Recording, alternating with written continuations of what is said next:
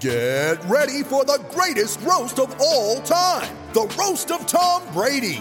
A Netflix live event happening May 5th. Hosted by Kevin Hart. The seven-time world champion gets his cleats held to the fire by famous friends and frenemies on an unforgettable night where everything is fair game.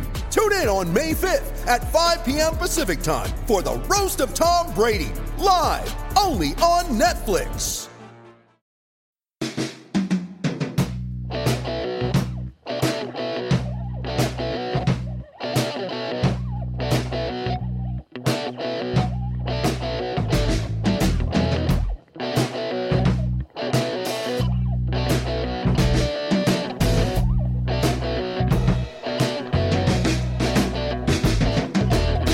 Hello, you're listening to the Hockey Podcast Network. I'm Mason Dixon, and this is Habs Nightly, your hub for Habs content. Before we begin, a short message from our friends at MyBookie. If you are listening to this hockey podcast, you are probably a Montreal Canadiens fan, and you probably think you know a lot about the sport of hockey. Well, MyBookie gives you an opportunity to prove it. So why not test your knowledge while earning a little extra cash? MyBookie gives you so many ways to win, and that's not even the best part. If you sign up now using the promo code THPN, MyBookie will match your bet halfway up to $1,000. That means if you bet $100, MyBookie will give you $50. Visit mybookie.ag today. You play, you win, you get paid. Hello, ladies and gentlemen. So we are back. It is Thursday, recording this Wednesday night, late after the Boston Bruins Montreal Canadiens game. We are going to talk about that. That was so incredibly frustrating on a number of different levels, going along with, you know, my constant theme of the absolute shit quality of refereeing that we have received from the NHL officials this season, as well as just some sloppy play, lack of finishing, a bunch of stuff. Although, you know, Price, I thought, played pretty solid. We're going to get into all of that. It's been a very hectic week in the Montreal Canadiens world. We've seen Ilya Kovalchuk's name float around in trade rumors. We saw this big thing with Weber on Wednesday today. Wow, there's a whole bunch going on there, so we're gonna have to talk about that. Jake Evans called up, you know, performed very well. We're gonna look at Laval. We're gonna try to look at a lot of things this episode. So pretty excited. So how about we just jump right into it? So this game, oh my God, I can't begin to talk about how frustrated I am, and I knew Montreal probably wasn't going to win. Boston is one of the best teams in the NHL for a reason. Arguably the best team, although I will never fucking admit that on this podcast. We got Pastrňák'd, to put it, you know, plain and simply. David Pastrňák scored a hat trick, and every shot he took went in, and Price almost saved the second one. They had no chance on, just essentially no chance on all of them. They Pastrňák'd us. But if you look past that, it wasn't just that. Montreal played extremely sloppily all game. Lack of finishing, you know, we saw with Jeff Petry on, I believe it was Pastrňák's second goal, maybe his third. I can't remember at this point, honestly. But Tatar brought the puck in, had plenty of, like, a good 5 seconds to shoot the puck, decided to pass to Petry. Okay, probably should have shot, but Petry was in great position. Petry tries to dangle through, like, 8 guys through the middle. Like, every player on the ice was there, jam-packed. Gets stripped, Boston goes down and score. Stuff like that, and that was basically Montreal's game the whole game, just constantly getting stripped of the puck, losing it, not shooting when they should, playing sloppy in the neutral zone and in the offensive zone. It was brutal. And you think a team that needs the points as bad as Montreal would play, like, you know, with a little more, I don't want to say urgency, because they were playing with urgency, but, like, I don't know the word. Like, you should care. You should be more careful with the puck. You should be more conscious of those mistakes. And they just seemed to let it happen, and they didn't try to remedy that situation. They didn't try to fix that, what they were doing wrong. They just kept doing the same thing over and over and over again and expecting different results. That is literally the definition of insanity, and that's how Montreal was playing tonight. It was brutal. You know, there were a few players that I thought played pretty well, pretty good games. Gallagher, I actually thought played a pretty good game. Jake Evans impressed me. Nate Thompson. Nick Cousins actually didn't play bad. You know, some players did their job very well. Jeff Petry, that was one of his worst games, if I'm going to be honest, that I've seen in a long time. I liked the fight with Marchand. I thought he played hard, but it was just sloppy, and you don't see him usually make mistakes that bad, and that was a big goal to give up. That essentially sank Montreal. They were right at it until that moment.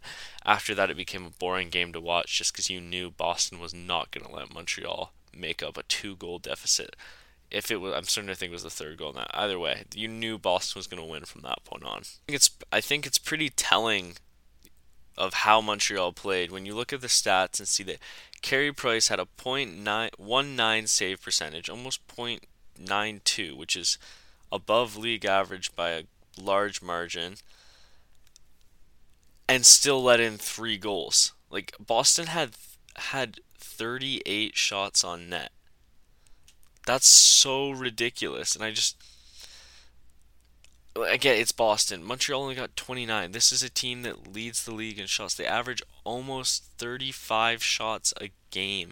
They only got 28. It was just brutal, and all that aside, I get that Boston is, you know, one of the best teams in the NHL. This was a very important game for Montreal, and hearing the news, which I will get into, about Weber, I think it was really important that we stole a win from Boston here. You know, the return of Jonathan Drouin, I thought it was a good opportunity for us to do so, especially when Nick Suzuki scored that goal to get us right back in it. But I guess it's just not meant to be this year. You know, I think Montreal is gonna keep us hopeful through the entire season, but I think this was really big. It was a game we needed to win. We need to be able to steal games from high-quality teams, and they just were not able to do that tonight. And finally, just before we move on to blaming the refs and, you know, yelling at Chara for what I'm sure you guys are waiting for, you saw that, you probably watched the game, saw him and Gallagher going back and forth. We would take a big step back and look at arguably the number one reason that Montreal lost this game. Not because Boston's better, not because they weren't shooting the puck, not because they were sloppy, none of that, not because of the refs, nothing, because they could not finish or score a power play goal to save their lives. And it wasn't just they didn't score, they didn't have any opportunity to score. Every power play was horrible. I think this was the worst game for the Montreal power play unit all year long. And we are horrible on the power play, so that is definitely saying something. Every opportunity they had on the power play was a great opportunity to cash it in, capitalize, get back in the game. They had plenty of them. They had plenty of opportunities. I don't know the exact number. They had a decent amount of power plays this game. And they couldn't get anything going whatsoever. It's like, with Weber not in the lineup, they don't know what to do. And it's just, we've gone back to such a one-dimensional power play. It's so frustrating, and something needs to change. Kirk Muller either needs to figure out a new plan or get his ass fired, because you know what? He is a Habs legend. Captain Kirk did so much for the Montreal Canadiens. You cannot take away anything from his pro hockey career. But right now, he is not working as a coach for our team because his job is to fix the special teams, and they are absolutely dog shit. I have been, I think, pretty patient with him. I haven't called him out too much on the season. I've really, you know, left it to the players, because this is a group that has had many different schemes over the years and it's never worked. But at the end of the day, the fall guy is always the coach. He's always the first guy you gotta blame. And you know, if you look at the players Montreal has, he should be making it work. It's his job to make it work. He's got to figure out something, because that was brutal tonight, and I don't think it was just the players. I think it's their scheme as well. With that out of the way, though, all my bitching aside, you know, I think we all know where Montreal's power play is, all that. Like, I can bitch forever. We all understand the issues. I don't need to reinforce it too much. But it's been a while since I bitched about the refs, so I just fucking need to. So, sorry guys, but like, come on. This game was especially horrible. And we're going to start by looking at that fucking Zdeno Chara cross-check to Brandon Gallagher. If that is not a fine, you know, I agree with Elliot Friedman, it's not a suspension. But if it's not a fine, I'm going to be so livid. George Peros is horrible at his job. You are put in place there to protect the players. And this man is the worst at it. He never makes the right call, so I seriously doubt that they will make the right call and fine Chara here.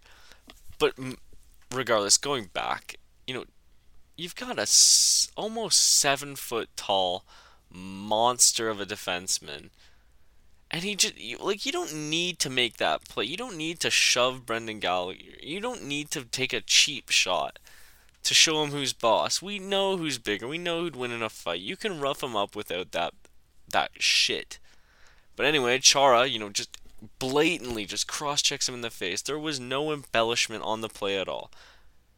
And Gallagher does what any normal human would do after getting cross-checked in the face by a 7-foot-tall monster. He retaliates and tries to defend himself because the refs did not rush to his defense. So the fact that Brendan Gallagher got a roughing penalty after that, that should have been a 5-on-3. Instead, it was a 5-on-4. Because they had offsetting penalties. Montreal could have scored, and you know, that game could have gone totally differently. They might not have won. They could have got a point. And a point means everything to Montreal right now. So the refs majorly fucked up there.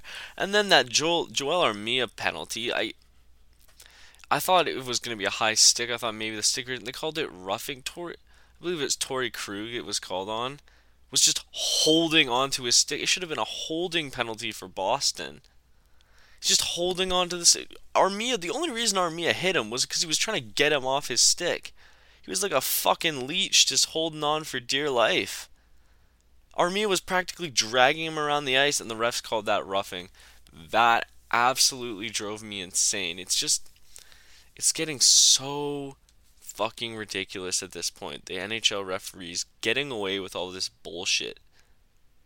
Like, I could get paid the same amount of money they do to go out there and do that job. At this point, they're missing the most obvious calls, and it's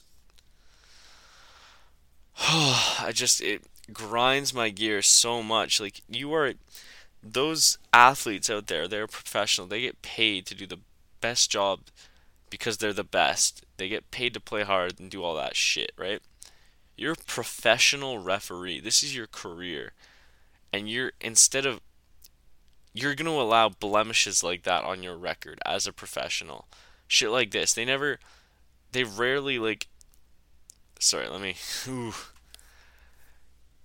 make the wrong call all the time. And as a professional, that should embarrass you. Like, you know what I mean? You should want to remedy that situation. You should want to fix that. You know, stop making the wrong call. Play better. Instead, they seem to be okay with it. Just constantly making the wrong call all the time. And I understand that's probably not the case. And I understand that it's a really hard job. I could not do it. I say, whatever, I'm pissed off. But as a professional, you need to take pride in your work and stand by it. And if you don't, they seem to be apologizing a lot for calls they make. If you feel you can't stand by your work, then why are you doing it? I just don't understand. I really do hope that with the new CBA coming up and GM meetings that are going to be happening, you know, following the season's end, all that stuff going on, I really do hope that the NHL and or the Players Association and the Referees Association find a way to solve this issue, because it shouldn't be impacting games as much as it is, and this is just one game of how many this season that we have heard complaints about the officiating and where it could have had a viable impact on the game. And I understand Montreal lost 4-1, so one goal doesn't mean anything. But at that point in the game, it is important. You know, the momentum does matter in a hockey game. And I don't know. Obviously, officiating is never going to be perfect. Part of the game is that we mess up. I myself hate the offside reviews. I think we should just let it happen as it is, unless it's so blatant. I think that's just the way it should be. It annoys me. Even when it goes from Montreal, it bothers me.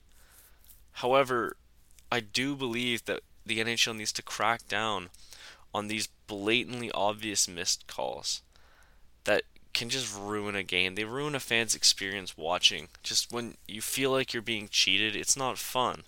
Everyone's probably had that experience where they're just yelling at the TV going, what the fuck? That is not a... How many times have you yelled, that's not a fucking penalty? Or, this is bullshit? Or, just gotten frustrated? I guarantee it is tens of times in an NHL season. I'm not going to go hundreds, you know, maybe some of you that are fucking mental, it's hundreds, but tens of times that it occurs in one person throughout an entire season. And that's always going to be the case. You're always going to be biased to your team. You're always going to think the refs are trying to cheat you. But I've been watching hockey for my whole life, and this is the worst season I have ever experienced. In that short time, I will add. So I'm sure, you know, some people who are older than me, maybe some of you are, most of you probably are. Yeah, like, you've seen it worse, whatever. I just, in my opinion, and I do regard it as an opinion of a lot of the fans of the NHL this year, just based on what I hear from other people and see on Twitter, you all have my same viewpoint, and it's just getting ridiculous at this point. So all that said, I really, really hope that this is something they look at. Obviously, they've got bigger things on their mind, such as, you know, the Olympics, which, you know, some exciting stuff on that. We're hearing that the IOC is willing to make concessions for the NHL. I'm hoping the NHL doesn't use this as a bargaining chip in the CBA, although I'm sure they will. Why wouldn't you? So that's going to be really interesting. We might see the NHL players back in the Olympics. You got to hope, right? I want to see Crosby and McDavid play together. That is something that I need to see in my lifetime, and this will likely be one of the last opportunities, 2020, at least for Crosby as an elite player. 2 years is a lot of time. We don't know how Crosby's going to be then, so it'll be interesting. But anyway, moving on back to Montreal-related stuff. Just our final thing for tonight, Shea Weber, and I actually have to apologize. I mistweeted this because I, like most people, probably got majorly duped by Nick Kyrgios tweeting. And if you didn't see this, you're lucky, because it gave me a heart attack. Nick Kyrgios tweeted out, and I will get the exact quote right here. Sources say Shea Weber has his season likely over and his future in question. Told injuries related to foot that was surgically repaired in 2018 while waiting for swelling to alleviate and further confirmation. Surgery seemed unavoidable going into this week. Essentially, this man said that Shea Weber's career could be in peril, and as you can probably guess, Habs fans on Twitter and all over the internet were going absolutely nuts, myself included. You can't just tweet that. Apparently, we found out later he's out 6 to 8 weeks, which is horrible. I never thought his injury was that. I never noticed anything. It seemed like something minor has turned into something huge. 6 to 8 weeks does require surgery. Doesn't require surgery. I don't believe. It's a sprained ankle. And Nick Kyrgios is out here saying that his career could be over. You cannot just tweet that as an analyst, as an insider. You need to understand the facts. And, sometimes instead of getting a hot take, instead of getting the facts first, it's more important. Actually, not sometimes. It's always more important to make sure you get the facts right. And I don't know, that's just surprising coming from you know, an analyst of his caliber, one of the big names out there in the hockey world. So that was terrifying for myself, especially. I'm sure it was terrifying for a lot of people. But moving on from just that, this has killed our season. We're done. Petry, I have said, and I will stand by the fact, despite his horrible game, he likes to step it up when Weber's gone, but he cannot fill those shoes. Weber was having an amazing all-star season, putting up points, being great defensively, really just taking charge as the captain of this team. They were making a push, and without Weber, there's no chance in hell we make the playoffs. Unless Carey Price goes on and records a bunch of shutouts, has like a 945 save percentage, Gallagher starts heating up, and Domi starts heating up. We really need Domi too. We're not making the playoffs this year, and that's just how it is. It's going to suck. It's going to be sad. I understand that, but at least we are going to get a quality draft pick this season. Going into next year, you know, that cannot hurt us. I think we're going to have a competitive team next year. Obviously, we're going to have to hope Weber comes back, you know, fully healthy. A sprained ankle is not the worst injury in the world. I've sprained stuff in the past. You know, you can usually gain full mobility. Of course, Weber is older, so it will be different. But, man, when he's healthy, hopefully he comes back 100% healthy, because that could be horrible for us next season too. So it'll be interesting to see what happens. But I don't know. It's kind of sad. I guess we could have seen what could have been. I don't think Montreal would have made the playoffs, but they're definitely going to make a push. They still might. But without Weber in the picture, I just don't see that as a possibility. But anyway, so that will conclude this week's episode. Sorry, it's a little shorter. School's back for me, got some stuff going on, but recording this kind of late, but, you know, that's just how it is. Will be coming out next week on Monday. We'll have a longer episode, bringing back the Bayou Benders, you know, bringing them back a little more, so that's going to be fun. We're probably going to just shoot the shit and talk about all the stuff that occurs from now and Monday. I'm sure it'll be very hectic as we approach the trade deadline. So as always, I've been Mason Dixon, and this is Habs Nightly. Thank you for stopping by.